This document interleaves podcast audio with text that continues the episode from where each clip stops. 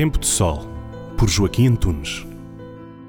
No próximo domingo, celebra-se a festa de Santa Maria Domingas Mazarelo, fundadora, com Dom Bosco, do Instituto das Filhas de Maria Auxiliadora. Outros grupos constituíram-se com o mesmo espírito e missão, e a semente lançada por Dom Bosco transformou-se numa árvore frondosa a que chamamos família salesiana.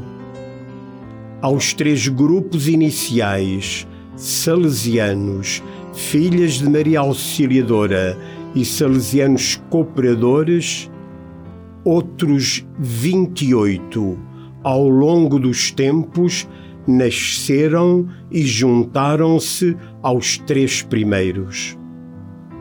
Nesta constelação carismática, cada novo grupo enriquece o património espiritual de Dom Bosco. Se quiser pertencer à grande família salesiana, não deixe de o fazer.